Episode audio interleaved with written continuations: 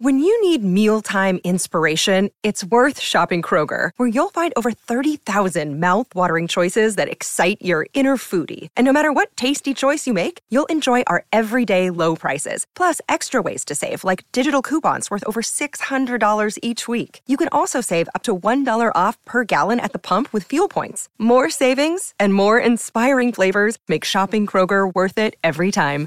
Kroger, fresh for everyone. Fuel restrictions apply. Let's link up uh, with the great man who's not long been awake, which is uh, which is great. So we got him fresh, probably the first conversation he's had today, uh, except for himself in the mirror. Mitch McClenaghan, welcome in. You, mate? Uh, just uh, tell you what, mate. I know we all love a bit of shapeshifter, but when are the when's the run home going to change up the theme song, mate?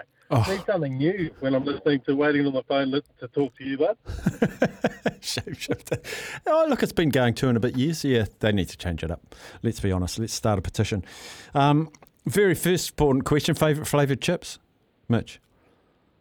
Oh, look, I'm uh, a salt and vinegar, mate. Sorry, pretty stock standard. It's all right. Bluebird thick cut chips, ultimate.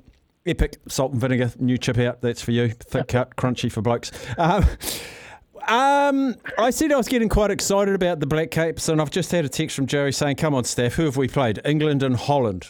Hardly can't really get excited about it, but England are the defending champs.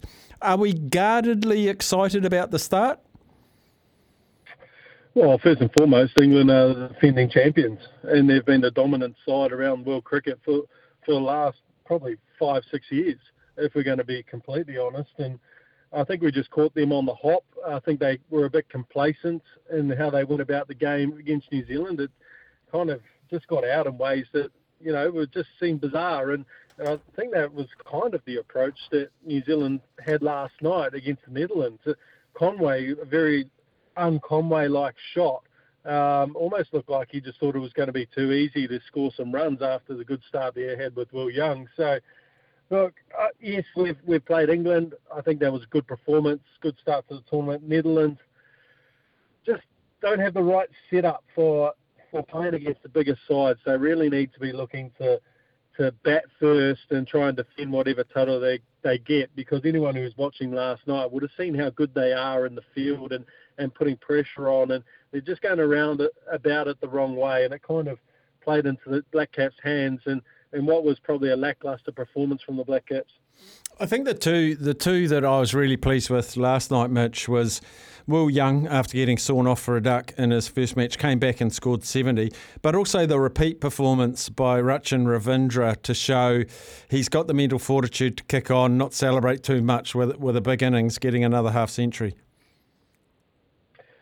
Yeah, I'll touch on Will Young first. I, I think the way Will Young applied himself in Bangladesh in really difficult conditions um, was exemplary. I thought he was outstanding there, um, and it was upsetting to kind of see him get that opportunity at the top order and, and get strangled down leg side, which which is a lucky wicket for Sam Curran. And then everyone started talking about him being replaced by Rachin Ravindra at the top of the innings. Yep, Rachin played exceptionally well, but Will, Will Young's done his time, averaged 40 uh, for the last couple of years, been waiting in the wings for Finn Allen to fail and, and took his opportunity in Bangladesh and in, in the UK. So it was nice to see him bounce back.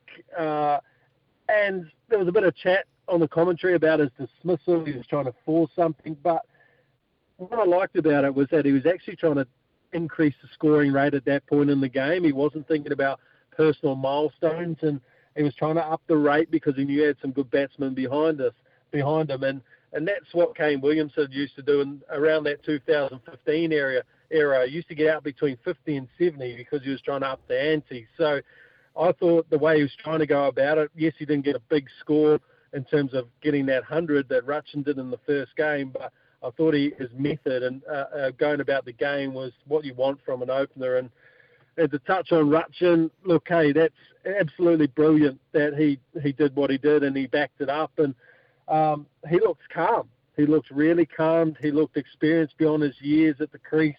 Um, I was very impressed. And Spanner throws in the works now is, is with Kane Williamson looking likely to be back against Bangladesh. He'll slot straight back into that number three spot. But I think Will Young needs to stay at the top for now, at least, maybe until at least halfway through the tournament. I think he deserves that opportunity. But what Rachin showed me last night was he came in in a position where the game was at a point where maybe a number four would be coming into the game, and and I thought he showed the adaptability with his batting style um, to maybe bat at four and slide everyone down. Um, maybe have Tom Latham come in at five and Daryl Mitchell bat at six because if you're going to run a lineup with no Jimmy Neesham, you're going to have to have someone who's got some power at the end. And, and Daryl Mitchell and Glenn Phillips at the back end of an innings is a really nice combination if you're not going to play Neesham. With Kane Williamson coming back then, and probably Tim Southee at some stage again, is it most likely that Chapman's the unfortunate orange pip that gets spat out? Yeah, I think he is. I think his opportunity was last night to, to bank bank a score in quick time to, to really put some pressure on Gary Stead and, and Kane and Tom Latham to to keep him in the side and, and maybe even look at dropping Will Young and, and keeping Rachin at the top. But uh, it wasn't to be, and that's the nature of professional sport. When you get an opportunity like he had last night with 10 overs to go, you've really got to capitalise on it. So I think you're right. I think he'll be the guy to miss out. Um, the Tim Southee one's interesting. I don't think um, if you've been an avid watcher of New Zealand cricket over the past couple of years, uh, I think Tim Southee's been good in T20 cricket and one-day cricket. If he's not opening the bowling, he's uh, his potency at first change is, is not as effective. And I think Henry, Matt Henry again showed with back-to-back three fers that he's the man at the top of the innings who's who's the who's set in that opening partnership with Trent Boult. And so how does Southee get into the team? Well, he's going to get in, have to get in ahead of Lockie Ferguson, who numbers wise hasn't been great over the last couple of years. And Bangladesh, I was there. I watched him. He bowl quick, he bowl fast. But last night he was he was considerably down on pace. And you know, I'm hoping that he was holding himself back a little bit because of that niggle he had, uh, which ruled him out of the first game. But it wasn't good signs if you're looking for that explosive first change bowler. Lockie Ferguson was bowling 135 to fast ball was 140. We ex- usually expect to see him bowling 145 to, to 150, and that's the difference that we need in this side as this World Cup goes on. So maybe Tim Southee does get an opportunity uh, in this next game just to put Lockie Ferguson on ice and give him a bit more recovery time, but I, I feel like Lockie didn't play this game because he, he doesn't want to relinquish that spot and doesn't want to give Tim Southee a sniff because someone with Tim Southee's experience and his tactical nous, once he gets an opportunity and, and will have an opportunity to try to keep Lockie out, I, I'd imagine he's going to take that opportunity. And would I be right in saying at a World Cup, um, well, in any sport, uh, sentiment or loyalty does have a place, but I do feel like, and trying to read between your lines, pace trumps experience. Well, it, do, it does on Indian wickets because there's some variable bounce, um, and uh, as this tournament goes on, there'll be some variable bounce, and the quicker you are, the more you can extract that variable bounce, um, just to force into the wicket and and as well, if, if the top order, if Tim, uh, sorry, if Trent Boult and Matt Henry can do their job and expose that middle order to Lockie Ferguson, middle order batsmen historically and lower order batsmen, they don't like pace. You know, they want the ball that's, you know, that 130, 135 max, just to be able to hit through the line. It's not pushing them onto the back foot in that middle phase. So it's that scare factor as well, where out of nowhere you can actually change the game. And and and that's what New Zealand cricket fans should be watching these next couple of games with a lot of interest and seeing how Lockie Ferguson goes because it's such an important cog in the wheel if we're going to be successful uh, throughout this tournament. And just the last thing, Mitch, um, Kane Williamson, like none of us really know the extent of his damage. Uh, medical people are saying this is a very quick return. Our next two games, Bangladesh and Afghanistan, ones we should win. Uh, we should be 4 0 after our first four. Do, do we risk him? Because the fifth game is India. Um, so your feeling is he'll play the next game or one of the next two before we take on India? I guess the nature of listening to the reports and, and all around the injury and that kind of stuff, and how he got some swelling after the, uh, the warm-up games. I wonder if they'll look to play him against Bangladesh and sit him down against Afghanistan, and just give him that extra little bit of time to recover because I feel the nature of it. If it is going to swell up and and it's a quick turnaround, then you know you can compound that injury and that swelling. So maybe it's a play against Bangladesh, and then we, we go back to the sides that we've we've been playing in these first couple of games uh, when we play Afghanistan. But neither of those sides should be taken lightly. I mean, Bangladesh, with all the turmoil that's going on in their camp, no Tamim Iqbal and the politics of Shakib Al Hasan, you know, they still have the ability and still have match winners who, in the right conditions, can challenge the Black Caps. And if the if the Black Caps turn up like they did last night, a little bit low, well, what looked to be a little bit low in energy, a little bit low on intent um, and focus, then they're they're the type of side who can trip you up. Afghanistan as well. I mean, they haven't got a great one-day cricket record, but in Indian conditions, uh, who knows? They've got world beaters in terms of Rashid Khan and, and the like. So yeah, I think they'll go all out with this one against Bangladesh with Kane in the in the forefront there, and and then, uh, geez, I hate to say it, but they might take Afghanistan a little bit more lightly than Bangladesh. And actually, we just had a text in from Josh asking to ask you about the lack of crowds at the grounds. We all hear that cricket's a religion in India, but no one's going to church.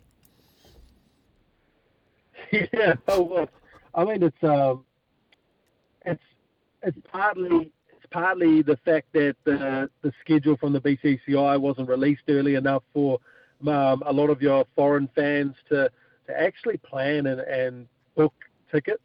Um, and uh, if they were doing a trip overseas to see their team. So the fans from overseas who are there, uh, uh, the fans have had the ability just to, to drop drop whatever they're doing at, at the drop of a hat and, and get over there and support their side. So that's been the disappointing part the schedule hasn't been fixed. It's constantly changed uh, leading up to this World Cup, and that's disappointing for, for global fans. But locally, mate, ticket prices are far too expensive, far too expensive for for what the local fans can afford, and and and they're only going to shell that kind of money out to, to be part of an experience of of what the locals will be hoping is is an India World Cup win. So it's unfortunate will they change the ticket prices to make it look better on the TV?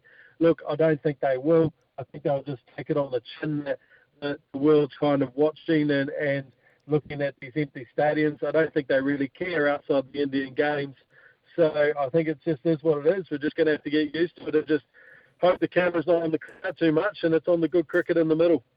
Interestingly, I went on the ticketing website when uh, New Zealand played England and they were lining up for the anthems in a completely empty stadium. So I went on the ticketing website and there was a message there said, "Stadium filling fast. Get your tickets now." it's just bollocks. oh. Yeah, well, you do, do yourself a. I won't try and quote a number, but the average income in, in India is is probably almost as much as one of the tickets in some of these um, cases. So, mm. uh, you know, that's those are the numbers that we're working with, which is the disappointing part. It should be a should be a cricket festival. It shouldn't be uh, trying to exclude anyone from being able to go and see see the games, particularly the games that are not involving India. Brilliant. Okay, Mitch, great chatting, buddy. Um, enjoy uh, living the nocturnal lifestyle during the World Cup. Cheers, mate. We'll do. Catch up. There is Mitch McClenaghan joining us on the Cricket World Cup